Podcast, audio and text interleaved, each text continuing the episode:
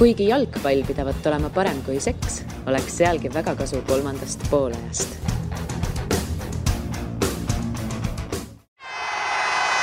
Kuulmet, aus ja eestimaine. elagu kolmas poolaeg on jälle eetris ja täna on äh, plaanis rääkida maailma parimast äh, Eesti jalgpalli meistriliigast. stuudiosse on seekord tulnud äh, Õhtulehe poolt Kaarel Täll ja Mart Reial ja omapoolse eksperthinnanguga siis esineb sokkernet.ee peatoimetaja Kasper Eelissaar. asun kohe asja juurde, eile toimus sügise tähtsaim matš Eesti jalgpalliliigas, Flora sai siis Kostja Vassiljevi väravast kaks-üks jagu Levadiast. Aga enne võib-olla, kui selle mängu juurde lähme, siis äh, võtame paar sammu tagasi, äh, Levadia vahetas peatreenerit niisugusel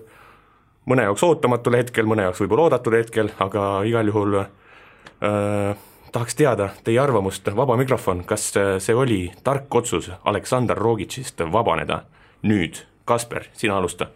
no selles mõttes, et äh, kui nendel see Viljandi tulevikuga üks-üks viik tuli ja punkte kaotati, siis äh, no ilmselgelt juhtkonnas oli selline reaktsioon, et nüüd on vaja midagigi päästa, et kuidagigi veel mängida selle tiitli peale ja noh, me teame, et see treenerivahetuse efekt võib olla positiivne, eriti kui sa tood peatreeneriks mehe, kes on ju tegelikult äh, kogu aeg meeskonna juures olnud, ehk siis nii-öelda lihtsalt väikene noh, ma ei tea, võib-olla kerge, kerge paradigma muutus, natukene uut hingamist ja ja ma saan aru, miks nad tegid seda, nad lootsid, et sealt võib midagi tulla, sest noh, eks Aleksandr Rogits ju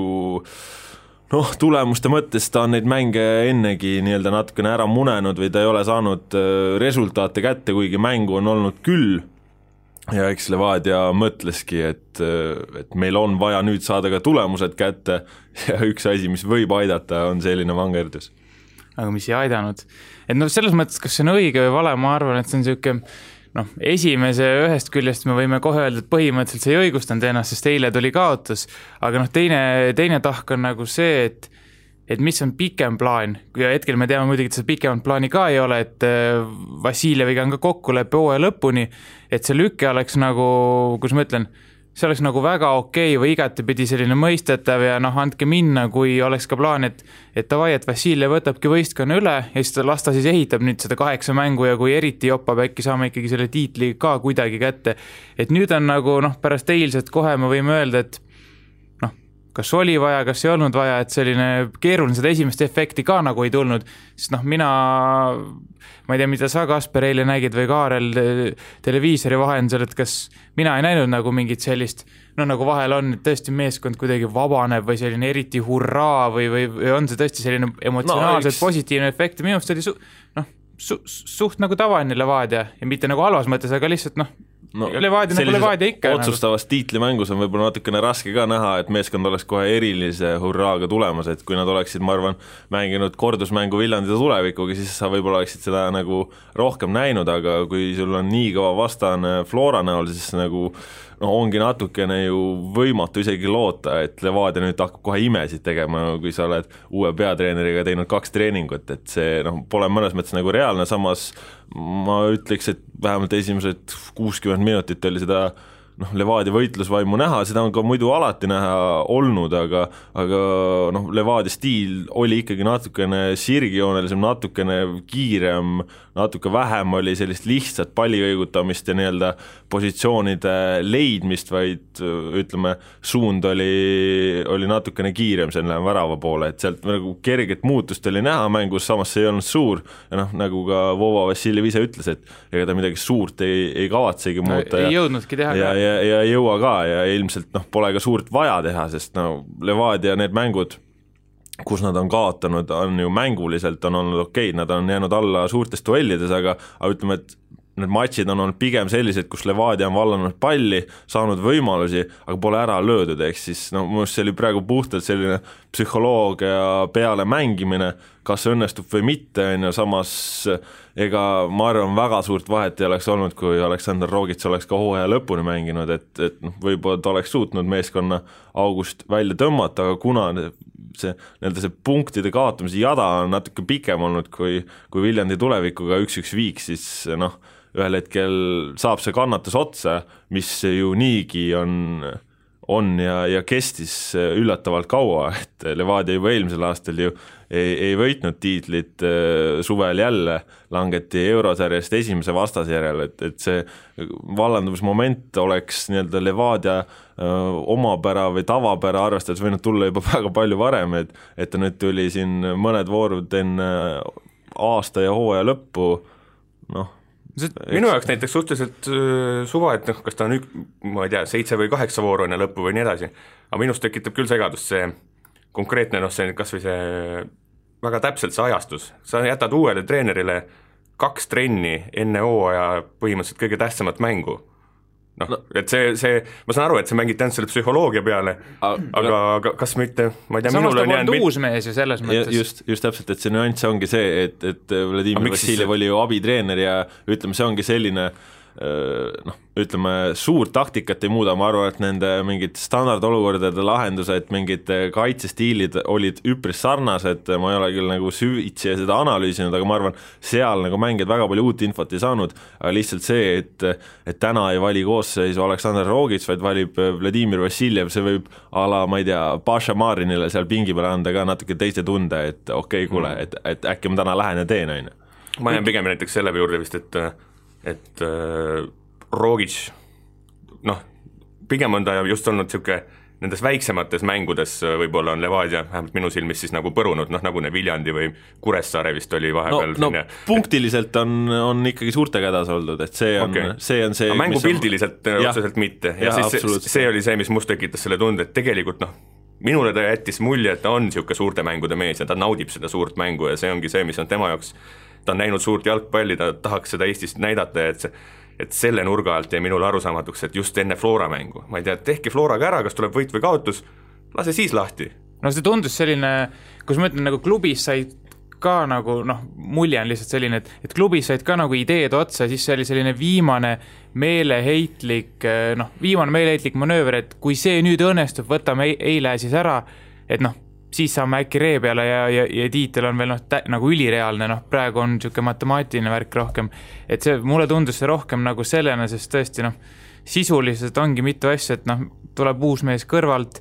kaks päeva aega, no ilmselgelt ei tule mingit nagu suurt muutust, et noh. Need tavaliselt nagu, kusjuures natuke... tavaliselt need käivad nii, et kui see suur muutus tuleb, noh, niisugune äkiline, siis see mees ei tule ju päris nagu kõrvalt tihtilugu see tuuakse, see, see psühholoogilise ma ei tea, efekti tekitav treener, see tuuakse kuskilt noh, neid Eestis on tegelikult la-, laokil küll, häid ja kogenud treenereid, keda oleks saanud võib-olla ka tuua hooaja lõpuni. aga praegu toodi põhimõtteliselt Rogic kaks punkt null, noh. no aga ütleme, et, et kui sa praegu oleksid kaks päeva või, või kolm päeva enne oleks toonud Marko Kristali. no et see oleks olnud veel keerulisem, siis oleks olnud väga palju uut infot, et ja noh, no ütleme, ongi nagu sa ütlesid, et suurtes mängudes nagu mänguliselt on ju mängitud, aga tulemused äh, Floraga omavahelised, äh, Flora jäi peale neljast kohtumisest, Kaljuga, Kalju on olnud parem kohtumistest, nii et need suured mängud on olnud ikkagi Levadia ja Rogitsi jaoks noh, see komistuskivi, et nad on justkui mängivad ilusat mängu, aga siis mängu lõpuks üheksakümmend täis saab, see on ikkagi kaotus või viik, et no, see ongi ülikeeruline, ütlen, ma vaatasin veel eile nii-öelda lihtsalt meeldetuletuseks ka enne staadionile tulemist, vaatasin kõik Levadia Flora nagu tipphetked ära, siis selle aasta omad. Noh, see on, need on ebareaalsed mängud olnud, mis olid siis enne, no ütleme, kaks võitu Florale, üks Levadiale lihtsalt Levadia on igas mängus olnud rohkem šansse, seal on ikka kas väravahid teevad ulmetõrjed, no penaltid lähevad üle, igasugused asjad, et tõesti noh, nagu Rogic on ju ise, tuleb alati sinna ajakirjanike ette,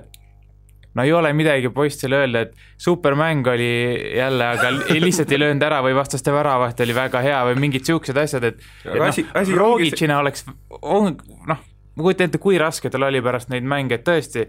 kõik ju selles mõttes toimis, et variandid mängiti välja ja noh, lõpuni jääb see vana aja Magnus Perssoni tsitaat, et et mina ei saa neid palju sisse panna, et noh, tõesti se-, selles mõttes nagu serblasest äh, kahju. aga asi ongi ju, asi ei ole ju selles, et Levadia oleks ju minu silmis kehvalt mänginud, lihtsalt ongi olukord selline, et parajasti ongi, Flora on ka väga tugev. ja noh, eelmine hooaeg selgus, et äh, Kalju on väga tugev, et äh, et kas üldse, kas, kas selle nurga alt, kui natuke rohkem tagasi vaadata ja vaadata, mis võib-olla vahendeid on olnud kasutada, kas selle nurga alt see hooaeg tõesti oli Rogicil nii kehv, et ta peaks keset hooaega lahti laskma? selle nurga alt mitte, Rogic ütles oma lahkumisintervjuus ka meile, et, et kui ma nüüd õigesti mäletan, siis pärast kolmandat ringi, et äkki viimati oli nii palju punkte Levadial kahe tuhande kolmeteistkümnendal Mhm. aastal või ühesõnaga noh, väga palju aastaid tagasi, ehk siis punktiliselt on mängitud hästi, aga tõesti Flora on olnud noh, selle nurga alt fenomenaalne, aga noh, ütleme, ütleme, et Liverpool on ka ju liigas äh, Inglismaal teinud nagu imelisi hooaegasid, võib juba öelda, on ju, aga kui Manchester City on seal ees, siis äh, nii on ja bad luck. põhimõtteliselt küll, minule tundub, et Levadia kõige suurem ikkagi viga oli selles, et et sõbrad Bareiko ei suutnud ära rääkida Konstantin Vassiljevit. põhimõtteliselt mingi valemiga oleks pidanud selle kuidagi ära tegema, ma saan aru, et neil on ajalugu ja nii edasi, aga kui sa kaotad e- hooaja eel ühe kõige tähtsama võistluse, mida tegelikult nad kolm tükki kõik pidasid, et siis, siis anti ju väga suur trump ära no kusjuures see ei olnud isegi veel, kus ma ütlen, see oli suur kaotus, aga see polnud kindlasti mingi otsustav kaotus, et noh, mis on tegelikult ju puudu olnud Levadial, on ju ründaja. nagu selline, selline kakskümmend pluss väravat mees, et oli, toodi Putnik, Jevgeni Putnik, tema osutus noh, nii-öelda mõttetuks meheks Levadia taseme mõttes. Üheteist värava. jaa, aga no oligi, mis oli mingi seitse penaltist või midagi taolist. saadeti suvel minema tuli Jevga-, Jevgeni Kabajev hurraaga uus mees, noh, tal olid järsku tuli liiga suure hurraaga. tuli liiga suure hurraaga jah, seal Tallinn-Narva maanteel, et eh, noh, tema saadeti ära ja siis oli juba aken kinni ja oligi kaputt, et noh, selles mõttes äh, noori ründajaid tuleb tuua enda noortest, Flora tõestas või no mitte enda noortest, Leegioni noortest, oleme täpsed. no samas äh, ma selles mõttes äh, Mart sulle natukene vaidleksin vastu, et ma ikkagi arvan küll, et tänavuse aasta tiitlimängu on otsustanud Konstantin Vassiljev, sest kui Vassiljevit ei oleks Floras, siis Flora ei oleks praegu esimesel kohal sada protsenti, sada protsenti. seda küll, ei seda muidugi, selles mõttes ma olen nõus, aga see ei ole, noh, hooaeg on ikkagi näidanud, et see ei ole olnud Levadia vaatevinklist selline probleem, et et mille, miks nemad peaksid ju punkte ära andma, ega võib-olla et... psühholoogiliselt oleks ta andnud seal Levadias ka samasuguse toe seal, ükskõik millise ründaja, Nikita Andreev oleks löönud, ma ei tea, kümme väravat rohkem Kostja söötudest, näiteks. no nad tõid. Morelli, kes peaks üle... ka olema tegelikult ülihea vend. eilse ülekande ajal aga..., ülekande ajal äh, toodi mitu korda välja, ma vaatasin seda siis äh, telekast, et kui palju on Flora, ma enam numbrit ei mäleta, kui palju on Flora löönud nurgalöökide järel väravaid ja nurgalööke annab ainult Kostja põhimõtteliselt. et, et noh, isegi selline nüanss, et muidugi ta on mängus keskväljal üks parimaid, ta lööb väravaid, ta annab sööte, ta ehitab, ta ta ilmselt muudab isegi mängutempot, ta juhendab kõiki, aga võta ainult nurgalöögid, üks konkreetne väike mänguelement, sealt lööb Flora pika puuga kõige rohkem väravaid. ja, ja seejuures Konstantin Vassiljevi nurgalöögid ei ole kindlasti ta kõige tugevam külg või ütleme, et mm -hmm. koondise tasemelt väga palju seda talle ette heidetud. on jah see ongi kusjuures müstika, eile tuli ka jutuks, et et jube head olid eile jällegi, aga kurat, sinises särgis nagu pigem no võib-olla kästakse teisse tsooni no võib-olla. absoluutselt. kui veel midagi sellest eilsest mängust natukene öelda, siis ma ei teagi, Levadia mingi, Levadiat natukene arutasime, mis tegi, mida konkreetselt tegi Flora paremini? Või see oligi nii fifty-fifty mäng, et tegelikult noh, ma ei tea, tulemuse ja mingite asjade järgi oleks võinud ju mõlemad võita, aga kas Flora oli milleski konkreetselt üle, mingi no, konkreetne element? noh, selline võib-olla Tarmo Rüütlilik vastus, et lõid ühe värava rohkem, et aga see on tegelikult suht hea vastus tegelikult selle mängu kohta küll, et noh, kui me võtame tegelikult, kuidas see mäng kulges, noh, põhimõtteliselt ju kui nüüd mälu ei peta, et tegelikult oli Floral, lõi, lõi ühest ühest võimalusest kaks väravat ja see üks võimalus jäi üldsegi tegelikult löömata. kui see Kostja läks üks-ühele, Leppmets võttis ära, et noh, esimene värav selles mõttes loomulikult Kamsilt super karistuslöök ja siis juba teise palli peale pürg läbi, ütleme, verise, läbi Ossipovi jala ja koos verega see pall sinna võrku, noh. see on selline jällegi, ütleme, töövõit lõpus oli ka Kostja lihtsalt, Katšuk magas Kostja avanemise totaalselt maha ja noh, seal oli igast veel, Miller tegi hea töö ja, ja Alliku võttis kaitsjad enda peale, aga, aga tegelikult ütleme, et Flora suutis kaitsefaasis vähem Levadia käike kinni panna kui, kui vastupidi tegelikult, sest et Levadia noh, ütleme nii, et Igonenil oli ikkagi suurem tööpäev, aga noh, samamoodi, et noh, ma olen Jürgen Henniga selles mõttes ka nõus, et tegelikult kummalgi võistkonnal ei olnud nagu mingit superšansse, noh tõesti välja arvatud see Kostja oma, mis ei lä-, lõpuks väravaks nagu ei tulnudki. et oli jube palju nurgalööke, karistuslööke mõlemal, noh ja seal on juba, seal on juba teised asjad nii-öelda määravad, aga mänguliselt oligi täiesti selline, et pigem mäng, mis läheb minu jaoks sinna rubriiki, et mõlemad panid väga hästi vastase käigud kinni ja, ja ja noh, see teine pool siis rün-, ründepool oli nagu mõlemal nii-öelda vastase kaitses natuke kehvem. no ma olen ka nõus, et võrdsete lahing, väga kaasahaarav lahing, vähemalt esimest tund aega ja sellise mõnusa tempoga ühelt poolt teisele poole ja noh, tõesti, nagu Mart ka ütles, siis Igonen ju tegi oluliselt rohkem tõrjeid, et Igonen tõi neid kauglööke sealt äh, nurkadest välja ja noh, ütleme ongi, ega ju vanameister Kostja ka, ta ei teinud briljantset mängu, aga lõpuks ongi vaja seda tarkust, et olla õigel ajal õiges kohas ja, see otsustas, et tegelikult ega seal ei olnud, et Flora oleks mänguliselt üle olnud või Flora oleks siis noh, nii meeletult palju rohkem ma ei tea, löönud või, või realiseerinud paremini või kaitsnud paremini, väga, väga, väga sarnaselt mängisid, noh, selles mõttes taseme mõttes, et väga, väga võrdselt mängisid. Mulle... ja, ja noh, see kaalukauss mingit, ma ei tea, võib-olla oleks täiskuu olnud nagu nädalavahetusel, oleks võib-olla jälle teistpidi olnud no tund-, minul tundus ka pikalt, et see juba noh, no vana hea, et artikkel on suht juba valmis, et see läheb rahulikult siin üks-ühte ära, et tegelikult kumbki pool lõpus ei üritanud, noh, Flora poolt arusaadav, üks-üks sobib, see edu säilib, nagu ta oli tabelis, aga Levadia ka siis noh, kas ei olnud jõudu või ei olnud ka päris seda tahet nagu all in minna, et äh, lõpp oli tundus, et jube rahulikuks läks ju umbes seitsmekümnendast minutist, et, et aga jah, siis aga tuligi lihtsalt see üks mahamagamine ja Kostja nii-öelda ka kuldne puude, nagu Vassiljev ütles. minu jaoks ei olnudki see nagu niisugune mahamagamine, see see oli jala läinud senderdöös see, see, aga see rünnak, mis sellele kõik eelnes, see oli üks väga korralik pikk rünnak, eriti kui sa nii-öelda Flora nagu noh, nii-öelda tegelikult hoidis, eks ole, üks-üks seisu Nad suutsid pikalt hoida palli Levadia väljaku poolel, vasakul äärel seal lükati joone ääres söötu, niisuguse päris huvitavalt nagu hästi tuldi pressi alt välja, nii edasi, lükati tagant läbi, siis läks pall paremale äärele, siis natukene tsenderdus läks nässu, üks mees päästis ära ja siis oli väga olu-, oluline, mida Rimo Unt tõi ka eile välja, aga see tõesti oli üks selle värava juures väga oluline, oli Rauno Alliku käitumine, kuidas ta põhimõtteliselt oma kehaga vastaseid eemale viis ja et ta ei hakanud seda palli näppima, ehk siis see see rünnak konk-, konkreetselt äh, sellises olukorras üks-üks seisul, kus vastane peaks ründama, see näitaski minu jaoks natuke ära, et, et miks ta võib-olla väärivad meistritiitlit, et nad nagu, see oli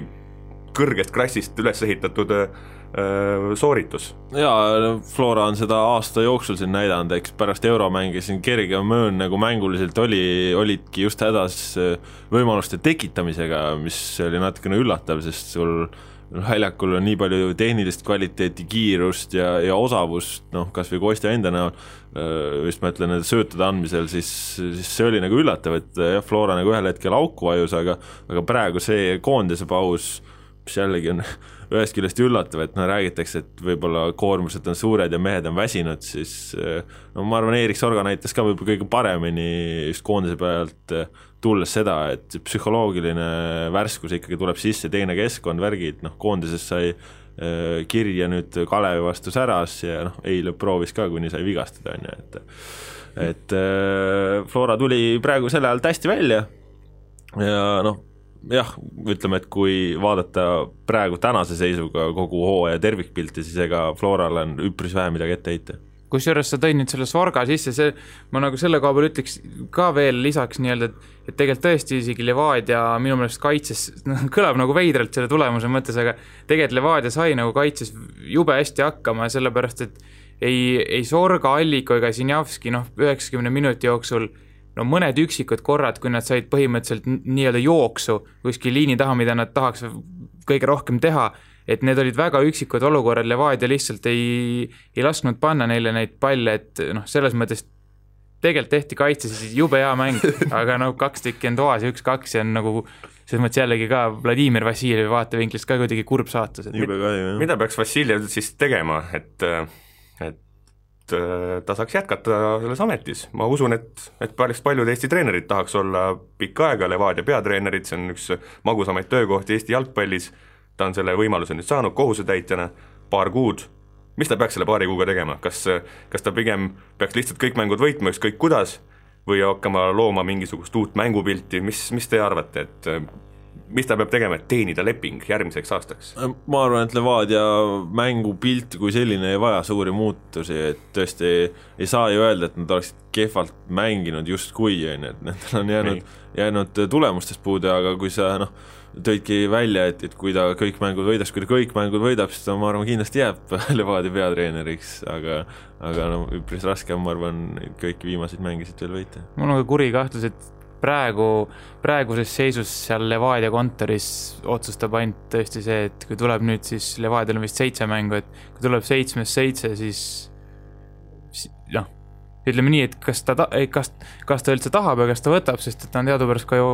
jalgpallikoondise abitreener, mis on Aga ka nagu lahtine. ja just, et see on nagu Vladimir Vassiljev osas tegelikult väga palju nagu lahtiseid otsi ja tal tuleb kindlasti põnev aasta lõpp isiklikult, et aga jah, muidu ma ei tea, ma ma arvan, et praegu maksab ainult tulemus seal kontoris, Levadia kontoris, aga noh, mine tea. samas ma arvan ainuõige, et just tema selle võimaluse sai, et ta on on, on väga tark treener, väga hästi tunneb mängu ja noh, tema jaoks selles mõttes suurepärane poolaasta, et koondise äh, abipersonali ja, ja nüüd Levadia peatreeneriks, et kindlasti väga suur väljakutse, ta on ju noor mees ka, aga aga noh, ütleme ongi, et kui närib siit läbi, siis äh, mine tea, on ju, et äh, tiivad viivad võib-olla väga kõrgele. tormiline, ütleme, suvi-sügis on olnud mehel igatahes. ma siia lisaks oma mõtte, et et tema absoluutselt nõus, väga tark treener, aga siis nii-öelda pooleldi hüvasti jätuks tahaks öelda, et Aleksandr Rogic on minu silmis vist üks targemaid treenereid, kes ilmselt Eestis on käinud või et mulle ta, minule ta väga meeldis, tema, tema arutlused jalgpalli teemadel, need olid ägedad, loogilised, kihvtid, ta hea meelega jagas oma kogemusi äh, Aafrikast, Hiinast, äh, Serbia koondisest, väga kihvt vend jaa, ei ole mitte ühtegi nagu halba sõna küll öelda, et äh, ma arvan, tema mõju Eesti jalgpallile on kindlasti selge, tuntav, ka need muudatused, mis ta Levadias läbi viis, ma arvan, et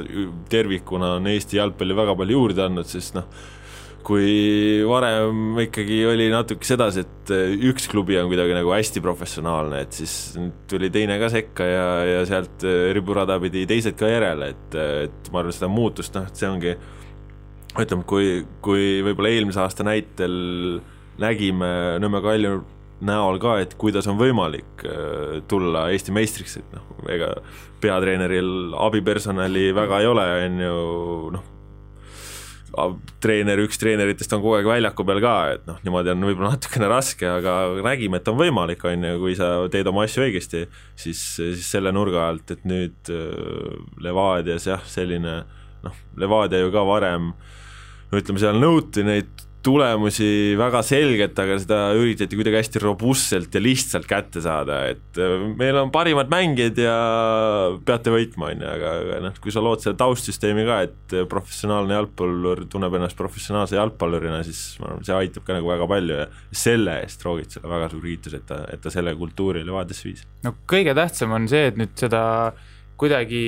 et seda pärandit nagu ära ei lõhuta seal, et et jälle tagasi, et okei okay,, et, mees, et mees läks tagasi ja et saame nagu noh, nii-öelda sutsu jälle koomale tõmmata mingi asja pealt, et see on nagu kõige tähtsam. et noh, ma loodan tõesti, et jah, et Pareiko ja Hohlov, Simson ja kes seal, kes seal mehed on, et äh, ikkagi saavad aru, et see oli nagu õige asi ja nii peab edasi minema, ükstapuha, kes siis nagu lõppkokkuvõttes trenne läbi viib ja taktikat paneb, et üks tiim, mis, rääkisime siin palju Levadia professionaalsuse tõusust, kõige suurem professionaalsuse tõus on ilmselt äh, viimasel ajal toimunud Paide linnameeskonnas, äh, vaatasin siin premium-liiga tabelit äh, ja tegelikult näeb päris veider välja, et äh, Paide kaotab praegu kolmandal kohal olles Levadiale kahe punktiga no,, kaks sa, punkti. kui sa vaatad veel Paide vormitabelit, siis mm -hmm. või noh, üldse vormitabelit, siis nad on ju viimaste voorude parim sats üldse, et äh, hirmsooga on on siin tulema hakanud, eile olid küll jube lähedal, et Maardus mingit käkki korraldada, aga said selle ka lahendatud, nii et äh, noh, suure võistkonna tunnus ja ei noh, seal on kõvasti on investeeritud, kõvasti on äh, suhtumist parandatud, väga palju on juurde pandud ja, ja ütleme, et äh, Slava Zahovaiko on ka siin oma nii-öelda esimesi peatreeneri samme astudes järjest õppinud oma vigadest ka, et mida teisiti ja noh, super, noh, Paide Paide tänavuse hooaja kohta on nagu jube raske midagi halba öelda, sest noh, praegu nad ju ei kaota punkte väikestele, nad äh, hammustanud, nad on hammustanud kõiki suuri, kõikidelt satsidelt on võtnud punkte, noh, super sats. no mina ei tea, nüüd on juba, nüüd on juba veider nagu ütleme, mitte öelda, et Paide on ka nagu üks nendest suurtest. ja ongi, ongi jah. jah, et, et selles mõttes ma tean, see hooaeg algas niimoodi, et kõik ootasid, okei okay,, millal nad siis, millal nad siis nagu vajuvad sinna nii-öelda oma neljandale kohale, et noh, see, see oli nagu selge. no isegi viiendale, sest äh, Transilt ju ka koosseis oli Transil väga kõva ja, ja see, kuidas Kalašnikovski käe all hooaega alustati, oli ju ka, nad olid medalimängus Nad olid medalmängus. no jah, no aga mingi aeg sai seal ei no muidugi, aga, aga noh, ütleme, ütleme, et hooaja eel oli ikkagi äh,, oli, oli küsimus, kas Paide või Trans ja, ja väga paljud arvasid, et, et pigem Trans isegi no äge oli, minu meelest see on olnud kõige ägedam selle juures vaadata, et, et kuidas nagu Zahovaiko on selle meeskonnaga koos ka kasvanud, et ta alustas ju seal treenerina, noh, alguses oli igasuguseid selliseid noh, naiivsemaid lükkeid tuli sisse, noh, koosseis oli muidugi ka natukene natukene nagu teistsugune, võib-olla kehvem, aga, aga see, see on olnud nagu kihvt protsess, mis on siis kolm aastat nüüd kestnud või neljas aasta, täpselt ei mäletagi, millal Slava tuli sinna pukki, aga aga noh, ühesõnaga see, see on olnud nagu niisugune tegelikult nagu suht, suhteliselt loomuline ja niisugune orgaaniline areng, et, et see on nagu äge. no kergelt forsseeritud, aga, aga mitte, mitte nagu suurelt, jah tõlgin koer Sven ütles vahepeal, et äh, tem, te, tema meelest äh, Paidel on päris suured trumbid ikkagi nagu ka hooaja nagu lõpus neid mänge mängida, sest mulle tundub, et et isegi kui me nüüd Levadia paneme ka kuidagi sinna punti, sest et see kaks punkti on tõesti kaks punkti, et ja Nõmme Kaljul, nendel on nagu ikkagi kõva pressing peal, nagu surve peal, pinge selles mõttes, et kui eksitakse, kogu aeg on see teadmine, mulle tundub, et Paide võib põhimõtteliselt hooaja kõik viimased mängud kaotada ja me oleme ikka rahul nende hooajaga, et nendel on nagu see tunne, et et no noh, väike pingevabadus, ilmselgelt nad lähevad võtma, ma arvan, seda isegi hõbedat praegu, nad on ilmselt enesekindlad ja ägedad, aga aga lõpuks on kuskil mingisugune natuke vabam tunne neil, ma arvan. kurat, ma ei ole enam selles kindel, sest see on see, et no loomulikult see Zahhovaik on ka terve aasta siin raidunud ükstapuha, mis pärast, mis mäng ja mis see seis on, et ei, et et meil on kõik chill, et me mängime neljanda koha peale, me mängisime nagu alg-, aasta algusest saati neljanda koha peale. No see on juba sada prossa kindel, et esinelik, aga enam praegu noh, tuleb ikkagi nagu lähtuvalt ümber vaadata seisust neid eesmärke, et ma arvan, et enam kui nüüd nad kaotaksid, neil on vist seitse mängu jäänud, no noh, see on muidugi ulme, et nad seitse mängu kaotaks, aga ma arvan, et siis ei ole seal keegi nagu rahul, et no seal süües kasvab isu, et, et Paide on ju kõik aga oma... süües kasvab see pinge ka, vot selles mul ongi, isu on muidugi suur, aga tegelikult nad noh, Neil ei ole sellist asja, et kui nad jäävad esikolmikust välja, et siis noh, hakkavad pead lendama, aga no Nõmme Kaljus ei, pigem on ju. samas nagu Nõmme Kaljus, ma arvan, ka täna on juba ka pigem üsna pingevaba mäng, sest eh, tiitli peale nad enam ei mängi ja no ütleme, see on nende peamine eesmärk ja kui nad seda ei saavuta, siis nad on juba niikuinii alt läinud ja olgu siis kas või neljandad või? ei, kurat, nii ikka ei klapi no,. Euroopas mängid see aasta hästi, võib-olla kannatab ära selle järgmise aasta kui tabeli lõppu veel korra läbi käia äh,, siia päris saate lõppu, Maardu kuusteist punkti, Kuressaare seitseteist punkti, Kalev kakskümmend punkti, Viljandi kakskümmend kaks punkti. kokkuvõttes seal käib päris põnev võitlus äh, tabeli või noh, üldse püsimajäämise nimel äh,. konkreetne küsimus, kes teie hinnangul väärib praeguse seisuga kõige vähem seda püsimajäämist? no ma lisan siia juurde muidugi, et liiga tabel hooaja lõpus ei valeta põhimõtteliselt mitte kunagi, et niikuinii kõige nõrgem langeb välja, aga kes täna tundub, peaks sealt välja langema? no mina ütlen kohe alguses ki väga kiirelt ära, et äh, minul on nagu selles mõttes konkreetne arvamus, mis ei ole kuidagi, ütleme, ei ole isiklik äh, nii-öelda antipaatia või selles mõttes mul ei ole mingit äh, vimma, aga ma ütlen ära, et kindlasti on see Maardu ja põhjuseid on äh, igasuguseid, et alustame sportlikust, esiteks on nemad äh, saanud kõige rohkem siis pakke nii-öelda, ehk siis neli pluss väravalisi kaotuseid, neid on kaheksa, järgmisena on siis Tallinna Kalev seitsmega ja noh, teistel on vähem siis esi-, siis nemad on ainuke võistkond, äh, kes ei ole ühtegi siis esineliku meeskonda, mitte ühtegi punkti saanud esineliku meeskonnalt, pluss äh, nad ei anna sellele liigale nii-öelda ütleme, noh, kultuuriliselt või selles mõttes geograafiliselt või kuidagi, nad ei anna sellele liigale mitte midagi juurde, sest ka see klubi organisatsioonina on selline poolamatöörlik ja mitte veel tegelikult premium-liiga tasemel, ehk et ütleme, et see klubi ei ole mitte mingis mõttes premium-liiga tasemel ei kontorist ega noh, ka selles mõttes, selles mõttes sportlikult, nagu ma tõin need paar argumenti välja, et nad on ka sportlikult nii-öelda kõige kehvemad, noh, mis on ka tabelis üks punkt teistest vähem, eks ju et aga minul see... on nagu selles mõttes väga, väga lihtne. aga mingi areng on nagu vist toimunud nende ka ikkagi aasta jooksul. ei noh, seda muidugi, aga ja... seda no, muidugi noh. suvised täiendused andsid väga palju juurde, aga kui me võtame jah, sellise hooaja tervikpildi, siis äh, Maardul on selgelt kõige vähem õnnestumisi, et nad on nagu ütleme, suhteliselt stabiilselt nigelad olnud, ütleme, mis eristab nüüd teistest, on ju Kalevis me näeme, et mängitakse ülinoore koosseisuga, aga, aga see võitlusvaim ja see võime vastu panna on oluliselt kõrgem, et Kuressaarel oli väga hea hooaja algus, ehk siis esimene pool oli nii-öelda mille järgi me neid mäletame ja noh, nüüd ollakse augus, on ju, üksteist mängu järjest kaotanud ja nii edasi, aga, aga noh, tulevik samuti, et tulevik on nüüd ju näpistanud suuri, et no, tulevik ei lange siit kindlasti välja. et nagu..., et kui siit nagu küsid, kes nagu peaks välja langema, siis äh, kindlasti Tallinna lähedane klubi, sest järgmine aasta tuleb üks Tallinna klubi juurde Leegioni näol, see on sada, noh, ametlikult üheksakümmend üheksa protsenti kindel, on ju, et nad kohe kindlustavad selle ära ja jah, kui Leegion tuleb alt üles, siis äh, noh, jah, et ega ega siia Tallinnasse veel ühte satsi juurde nagu ei oleks vaja panna ja, ja noh. ja no siis ongi, kui sa võrdled ju Tallinna Kalevit ja Maardut, asi on lihtsalt selles, et mida meile Kalev pakkunud, on ikkagi see, et neil on noh, see vana aja ülinoor koosseis ja lihtsalt lihtsalt kihvt on vaadata, kuidas need kutid on arenenud, pluss nad saavad seal võimaluses, ütleme, kus ma ütlen, see on siis äh, ikkagi Kalevi mängimine kõrgliigas või üleüldse Kalevi mängimine see on pra-, praegusel momendil suurem teene Eesti jalgpallile kui, kui lihtsalt see Maardu sats, et noh, midagi ei ole teha. nii, see on nagu, sellised ongi, selline objektiivne seis nagu, et arusaadav, sellega neid premium-liiga jutte võiks rääkida ikka väga palju ja väga palju tiime on huvitavaid asju teinud, aga sellega täna lõpetame need jutud ära ja ja kolime natuke kaugemale Inglismaale, et rääkida Kuulbeti panustamisrubriigis jalgpallijuttu. Kuulbet aus ja eestimaine. nõndaks,